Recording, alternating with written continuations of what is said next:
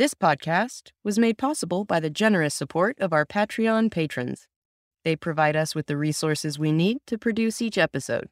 You can join them at 90milesfromneedles.com slash Patreon.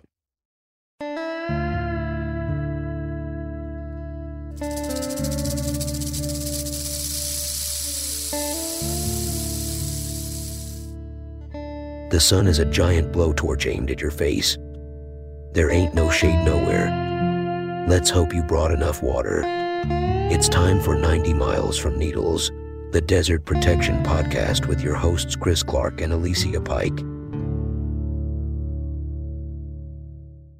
Press that once, wait for about 10 seconds to make sure that you didn't accidentally press it twice because it'll go off after 10 seconds when you press it again and that looks fine. And so you put it on hold like that. Okay. I'm going to start checking this thing before every hike now that you've showed me Yeah. that a second time after our last hike where we thought we recorded all this good stuff. Yeah. that would have been really good for um, know your capabilities when you're hiking in 103 degree weather episode, which And we I- still need to do. And I did have a good diatribe on nature stuff there in the waterfall. Yeah. I had a good moment there. One of the conversations that we thought we were recording the other day that didn't actually end up being recorded, you asked me a question that I couldn't answer. Yeah, Chris. How do you take it easy? How do you rest? How do you play? Do no. I believe the question was, do you? Do you play? Yep. And I know you do, but I don't think you do nearly enough. It's a tough question for me because I have lived my entire life avoiding work in the sense of doing things for money that I didn't like doing. Yeah. There's that aphorism do what you love and you'll never work a day in your life. And I'm doing what I love. And I'm doing a whole lot of what I love. And I'm doing what I love for a good 10 hours on a slow day. The recorder can't pick up how big Alicia's eyes are getting right now. Like, Chris, you can't work 10 hours a day and kid yourself into thinking that just because you love it, that that's good for you. Yep. No, I mean, that's what I'm thinking about. So tell me how you occupy these 10 hours every day on a minimum. What are you working on with all this time? Trying to keep Cadiz from mining water out of the Mojave Desert, keeping NextEra Energy from putting a hydroelectric plant in one of the driest parts of the world and using groundwater for a hydroelectric plant. Two different campaigns about new national monuments and on the board of the Amargosa Conservancy. I'm on the board of the Mojave National Preserve Conservancy and a couple other organizations doing this podcast. Nobody can see how smirking sad I look right now, listening to Chris describe all these things that he does. Should we take a picture and put it in the show notes? No, I look my worst when I'm frowning. I just, ay, ay, ay. I feel like that must be such a weight on your soul. And I know we've talked to so many people about how they get by doing hard work to protect the environment, but, ugh, what is it, two weeks since we had that conversation? yeah. And it's been at the top of my mind since.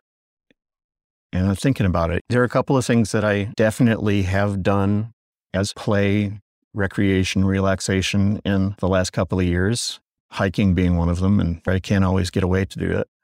I have played guitar, or there's a banjo sitting unused in my living room, as you know. Mm-hmm.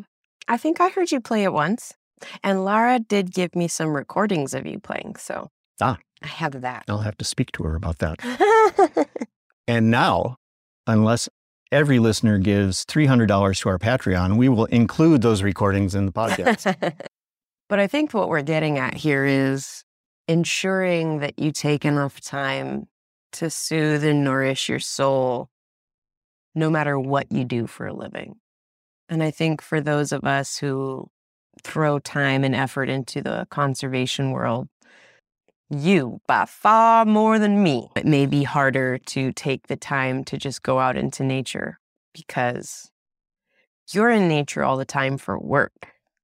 which I can only imagine how confusing that might be for your system because you're there in these amazing places, but you're there for a fight. You're there to gain solidarity and to create momentum and to send a message, to save something, to steward something. And so you may think to yourself, well, I got that time. I was out in Bonanza Spring and I showed all these people, but you're talking about some depressing ass shit and you're fighting to save Mhm. something that should not be at peril.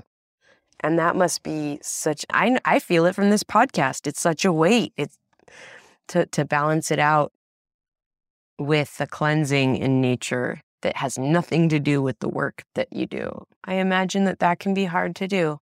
I have a very difficult time separating my feelings about advocacy and conservation and the fight to steward the earth in a responsible manner. That is very difficult to shake off when I come out here. And when I can shake it off and feel like a kid who came home from school early because school got let out because of flash flood warning, let's say, Mhm. desert style. You better get home before all the roads go out. And it's like all you have to do with your time is to go out and play. And I feel like we've really lost touch with that as adults because we grind so hard all the time. Yeah, it's interesting. I, I do get that feeling of connection. Even if I walk out into the yard and I see a cinchweed blooming, there's Yeah. there's that connection, and that's a really wonderful thing. And sometimes, I don't know. We just it's been a hard couple of years for everybody. You know, it's been a hard, much more than a couple of years for a lot of people. And sometimes it you get into states where it's not going to get fixed by seeing a horny toad. No. You know, I had a conversation with my friend Matt recently about a couple other things, work related. In fact, I was on this phone call with this guy I really, really like, and we were talking about unpleasant work stuff. Example how it percolates into every nook and cranny of your life. Yep. And it was a pleasant conversation. I love talking to Matt, but you know, we were talking about work. And then I said, Hey, listen, on a personal note, I'm just having some trouble. And I wonder if you have a place in the desert where you think it might be good to go and just get restored. If you happen to think of any in the next few weeks, just let me know because I could really use it. And he said, I don't have to think about it at all. You should come to the river. And if you need to let your intense worry and sadness, fear, distress, work, life, grind go, the river is a great place to watch all of that junk flow away from you. Nature has a spirit, just like we were talking earlier. It has energy and it soothes you, it takes care of you, it is medicine but we're losing that connection, that respite, and that solace from the grind that we created for ourselves to make things easier has now only come with its own bag of troubles. Take me to the river. You know that's making it in.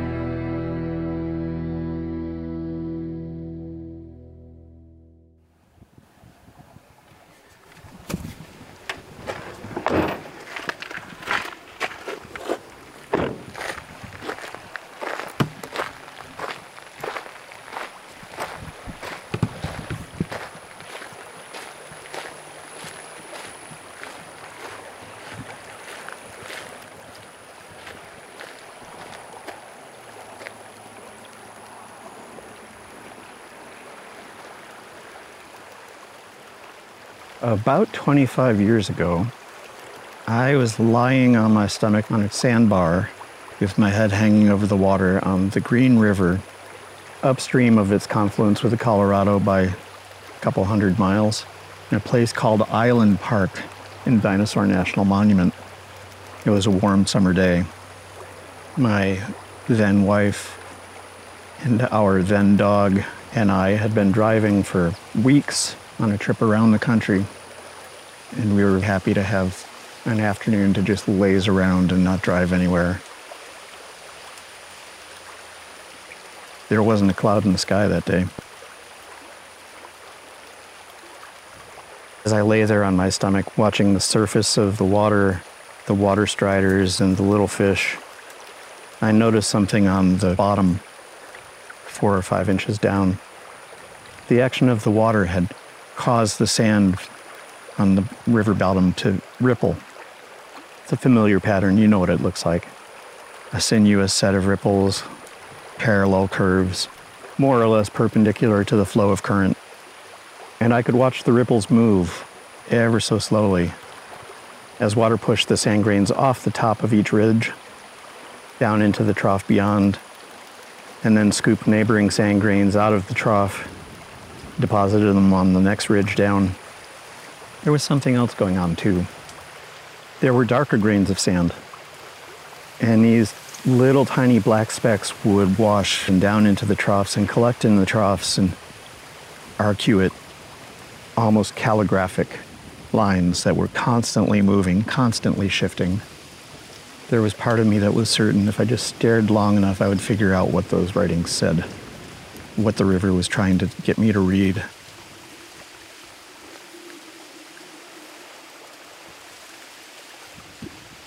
That beloved dog is long dead. That marriage ended amicably a couple decades ago. Everything changes in life. But here I am, still trying to read the river. This time without the splash of beaver tail or a friendly coyote looking dog. From this point, where I sit on the Ahakhav Tribal Preserve south of Parker, Arizona, maybe 1,300 miles from the watershed's headwaters in the Wind River Range of Wyoming. The water I watch pass me here is cumulative drainage from a quarter million square miles of the western United States, from snow melt in Wyoming and Colorado and Utah, New Mexico, from subterranean desert rivers flowing beneath the ground in Nevada and California, and from a little of each in Arizona a quarter million square miles of drainage basin. It seems like there should be more water here. There is so little water in this river that I can hear the pebbles moving on the riverbed hitting against each other.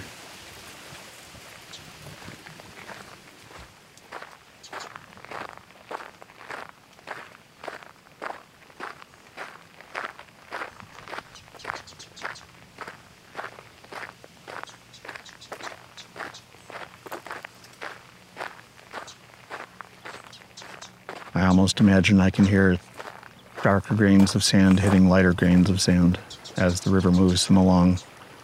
On another trip at the bottom of the Grand Canyon, I sat battling heat exhaustion 10 feet away from Bright Angel Creek.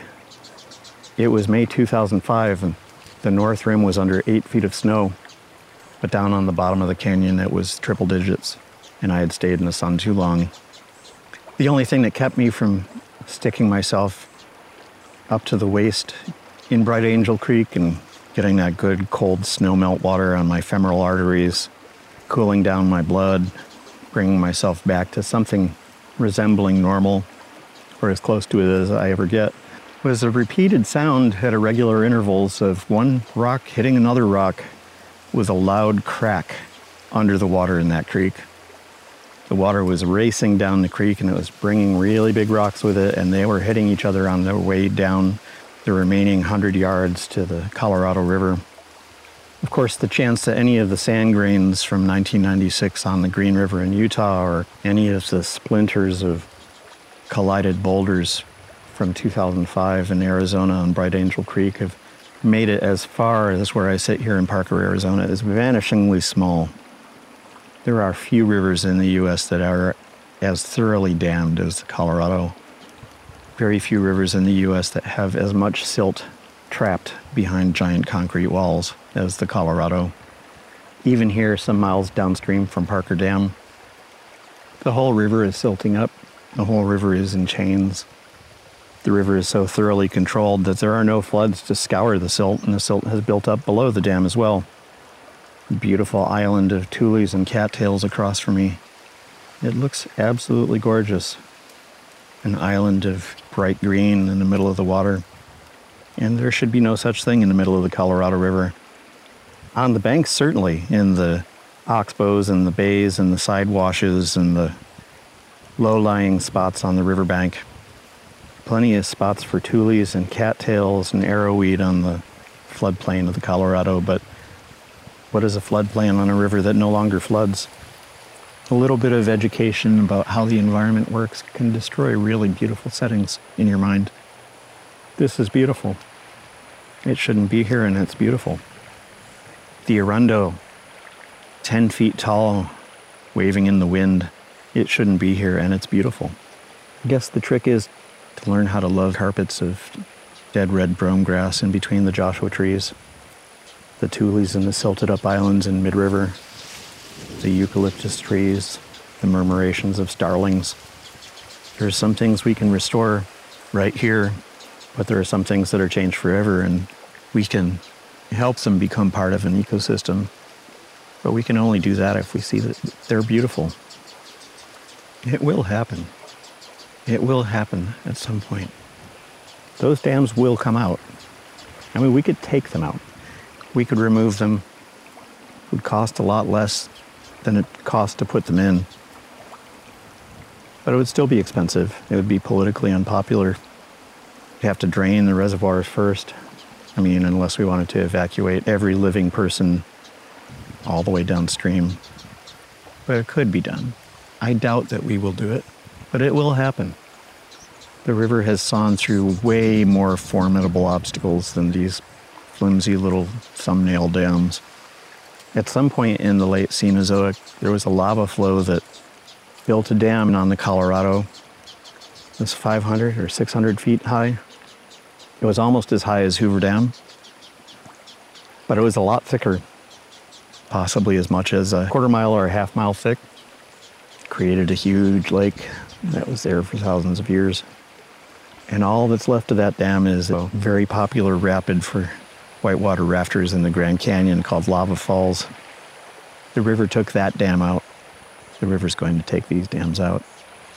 We have changed the climate. We've ensured that mega droughts will be the new normal, but there will still be storms and they will be way less predictable and some of them will be way more violent and they will throw rocks up against the dams they will churn and swirl and erode the sidewalls.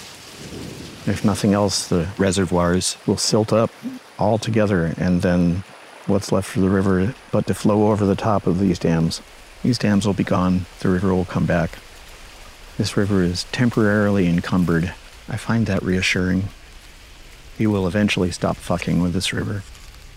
And in the meantime, even in its encumbered and depauperate state, this is a beautiful river with its tules and its tamarisk, its cattails and its arundo, its yellow throats and Wilson's warblers and great-tailed grackles, and its starlings and its pigeons. This is a beautiful place. And I can feel my blood pressure dropping. There it goes. I'm going to spend a little time trying to figure out what the river is trying to tell me. I may or may not report back.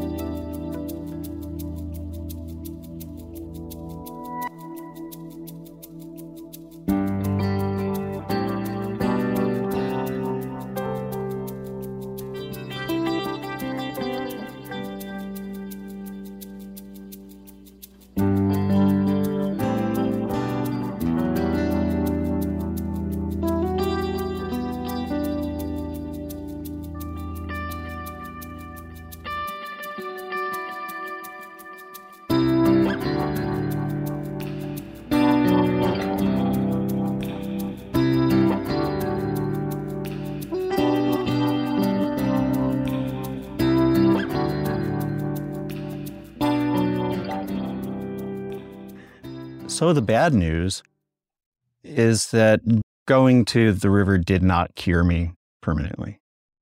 Nor should you have believed that it would. I didn't. But I kind of felt like we were setting this up to be one of those episodes where this miraculous thing happens and fixes everything and happy ending and When you take an ibuprofen and the pain goes away and then it wears off and comes back. That's what we're talking about. Yep. That's exactly what we're talking about. And the good news is it did help. I spent a few hours listening to the Colorado flowing, and it smelled and looked like the creeks I knew as a kid warm, algae ridden water. This immediately smelled like home. And listening to the birds, the warblers, and the yellow throats, it's just, it was restorative. And it was a place that we will have to go back to and talk to somebody from the reservation that's doing the management of the preserve. It's a really cool project in the middle of development ground zero. And they have a lot of problems with the land and they're working on ways to address them. And, and I deliberately didn't pay attention to much of that on this trip because that is, that's work. And I was going there to see what was there and listen to the birds and the river and the wind blowing through the giant reed grass and, and look at the rocks. Well, that's a good point. We have to consciously make the decision to be absorbed in nature and allow ourselves to be present in nature without thinking about all that other stuff. Nature mm. has so much to say, and I think we're rarely quiet enough to listen, even though we're in tune and we're trying to save her. Thanks for sitting out here with me while I work this out in my head. Yeah. We've all got to take more time to play, less time hustling. It's we're cheating ourselves if we don't, especially those of us who take such tender joy in nature to deprive ourselves of that in an effort to fight to save her seems really dark. Well, thanks for calling me out on that. And I will take you to the river with me next time I go. Always down to go to the river. Coming up next, we read some good news and your letters.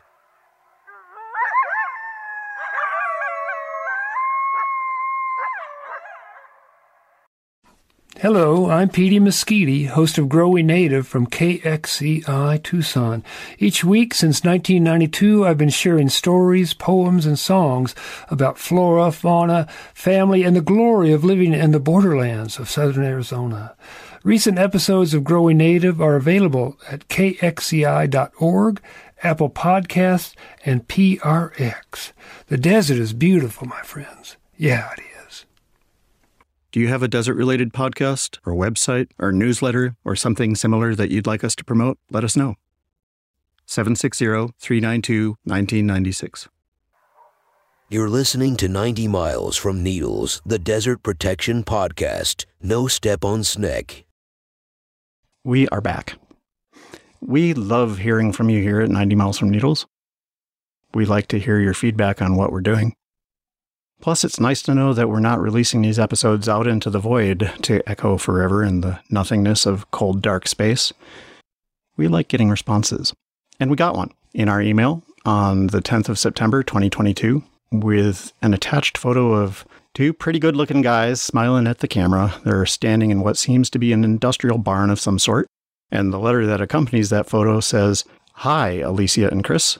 Two people who support the 90 Miles from Needles podcast happen to rub shoulders 503 miles from Needles today. We are from right to left. That's referring to the photo that was attached to the email. We are from right to left. Petey Mesquite and Chuck George. Petey was the keynote speaker today at a community event called Heritage Days, held in Rodeo, New Mexico, put on by people who were concerned about the high desert between the Chiricahuas and the Peloncillo Mountains. Much like the Mojave, the Chihuahuan Desert here needs protecting with threats like mining, water rights, dark sky threats, drought, and border walls. Chuck continues, I'm sure you have mixed feelings about canceling the campout, but maybe you got a nice dose of hurricane precipitation in your neck of the woods. Looking forward to hanging out with you someday, maybe planting Joshua trees or camping out. That sounds really good, Chuck, and thanks for sending that letter along with a great picture. Nice to see you guys' faces. We are, of course, big fans of Petey's podcast, Growing Native.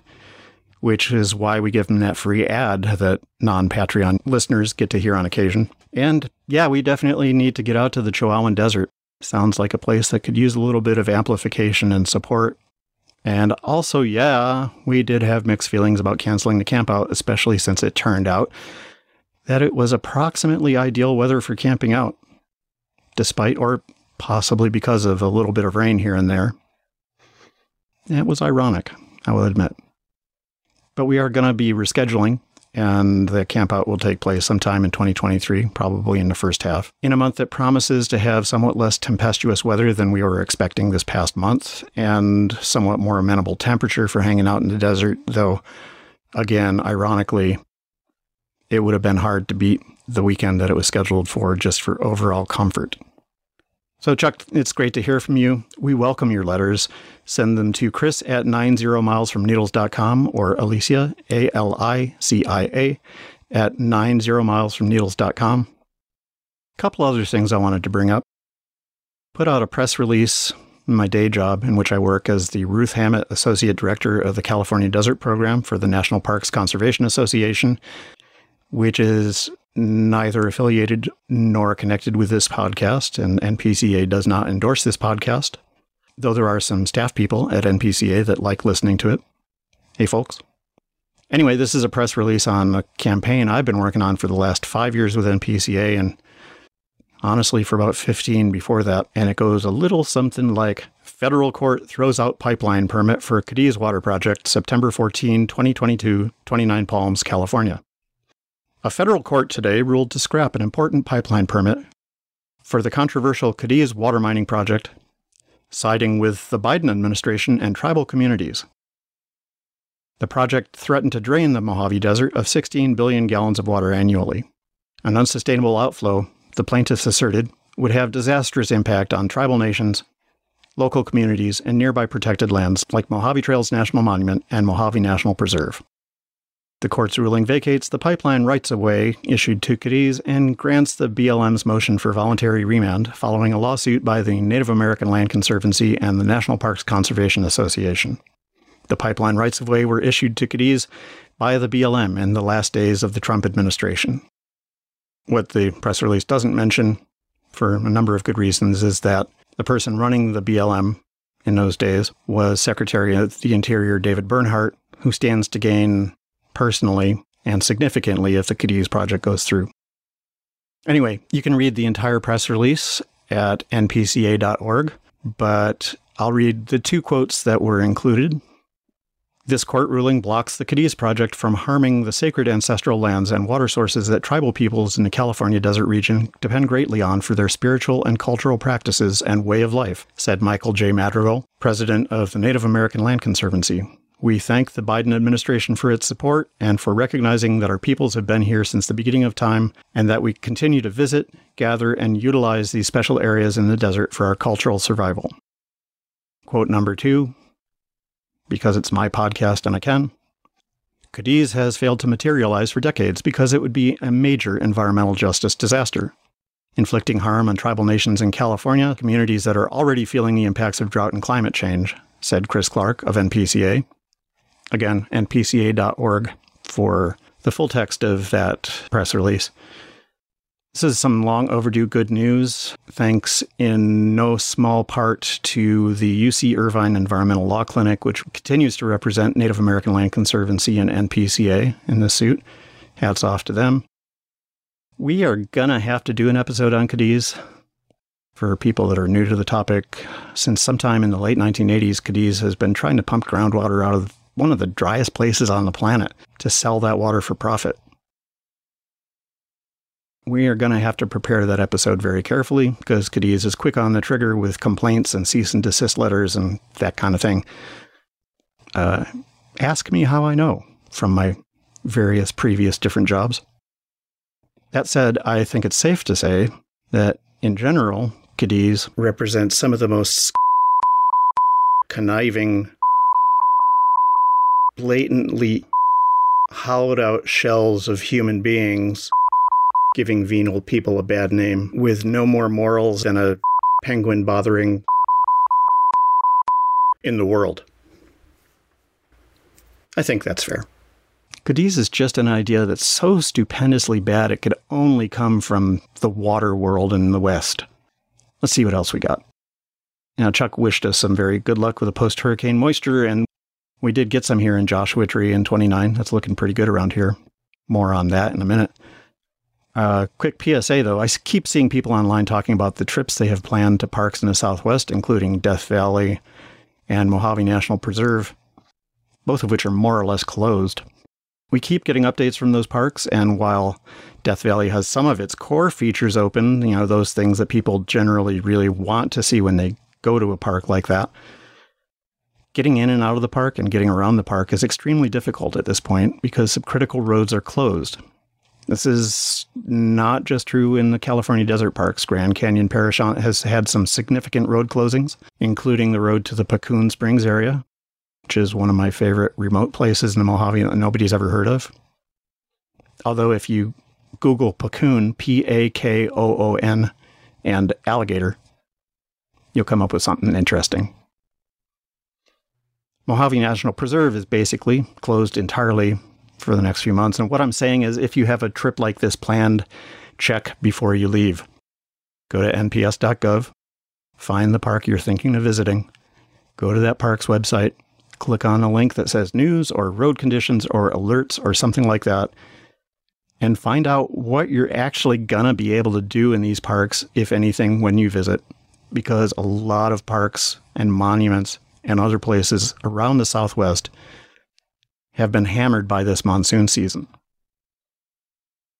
Now, in a sense, that's bad news for land managers because they're going to have to spend money they don't really have to repair the roads so that gawkers like you and me can come in and take pictures of ourselves in front of stuff. The good news is rain is food. Rain is food in the desert, anyway. Rain is food for desert tortoises because they'll come out and eat the annuals that come up in the wake of a rainstorm often in spring, but summer and fall annuals work for them too. Rain is food for desert bighorn. The acacias and a lot of the other desert legumes are leafing out nicely, and they're sheep chow. We're going to see some, I'm not going to say fat because they have a couple of years of drought to catch up on, but we're going to see some pretty healthy bighorn sheep in the next couple of years, I'd say. Dry wash woodland trees are looking really good. I spent a little time the other day sitting underneath an ironwood tree over in the California section of the Sonoran Desert. It looked pretty damn glorious. Ironwood has really become one of my favorite trees. And speaking of things responding to monsoonal moisture, the recording session with Alicia and me that you heard in this episode took place in the spot in Joshua Tree National Park, blessed by the presence of hundreds, actually certainly thousands of red spotted toads. Red spotted toads are really fascinating little critters. Widespread throughout the deserts of the southwest. Some places it might as well be desert. They can live in really, really dry country as long as there's some water some of the time. They need water to lay their eggs, and they need that water to stick around long enough for those eggs to hatch into tadpoles and then for those tadpoles to survive to adulthood, which really isn't that long a time, maybe a couple of weeks in general. A fully grown red spotted toad will run around an inch and a half to three inches long, but when they've just turned into adults from being tadpoles and come out of the water, they're way smaller. Imagine being in the desert and seeing the ground covered with deer flies, except you look closer and the deer flies turn out to be shaped like frogs and uh, acting like frogs. And in fact, they turn out to be frogs or toads. Tiny, tiny, tiny toads. Some of them are small enough to be eaten by small lizards, which honestly is probably happening right this second. Well, we had to watch where we stepped in Joshua Tree National Park in that spot because there were so many red spotted toads all around. Probably, if we stepped at random, one step in five would have squished one. We didn't want to do that. It's a good reminder, even in a landscape that looks really durable, even in a landscape that looks like there's nothing there except sand and gravel and boulders and things with spines. There is delicate life that is counting on us to step carefully, to look closely, to pay attention, and, ideally, to speak up in defense of that delicate life in the desert. That's it for this episode. Thanks for listening. Visit our Patreon site at 90milesfromneedles.com slash Patreon, P-A-T-R-E-O-N. Or if you just want to give us a one-time quick tip or the price of a cup of coffee or a one-time grant of several thousand dollars, you can go to 90milesfromneedles.com slash K-O-F-I to find our Ko-fi site where we are raising funds to hire freelance journalists to contribute to this podcast. Thanks for joining us. Stay well. The desert needs you. This episode of 90 Miles from Needles was produced by Alicia Pike and Chris Clarke. Editing by Chris. Podcast artwork by the remarkable Martine Mancha. Theme music is by Brightside Studio. Other music by Slipstream. Follow us on Twitter or on Instagram at, at 90mi from Needles and on Facebook at facebook.com slash 90 miles from Needles. Listen to us at 90milesfromneedles.com or wherever you get your podcasts. Thank you to the Colorado River Indian Tribes. Thanks as well to our newest Patreon supporter, John Norris. Support this podcast by visiting us at 90milesfromneedles.com slash Patreon and making a monthly pledge of as little as five bucks. Or visit 90milesfromneedles.com slash KOFI to make a one-time contribution. Our supporters enjoy privileges including early access to this episode. Crucial support for this podcast came from Tad Coffin and Laura Roselle. All characters on this podcast can't remember your name, cause there ain't no one for to give you no pain. This is Bouse Parker reminding you to stop and smell the chollas. See you next time.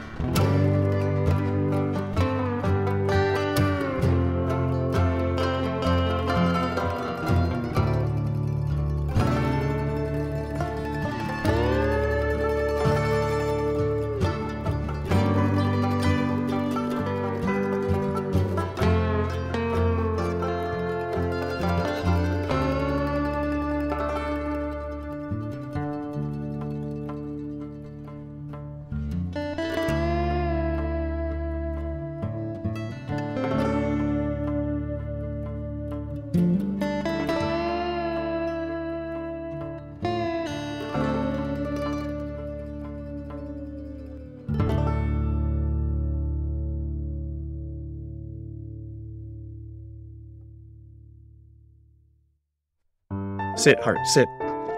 Good dog.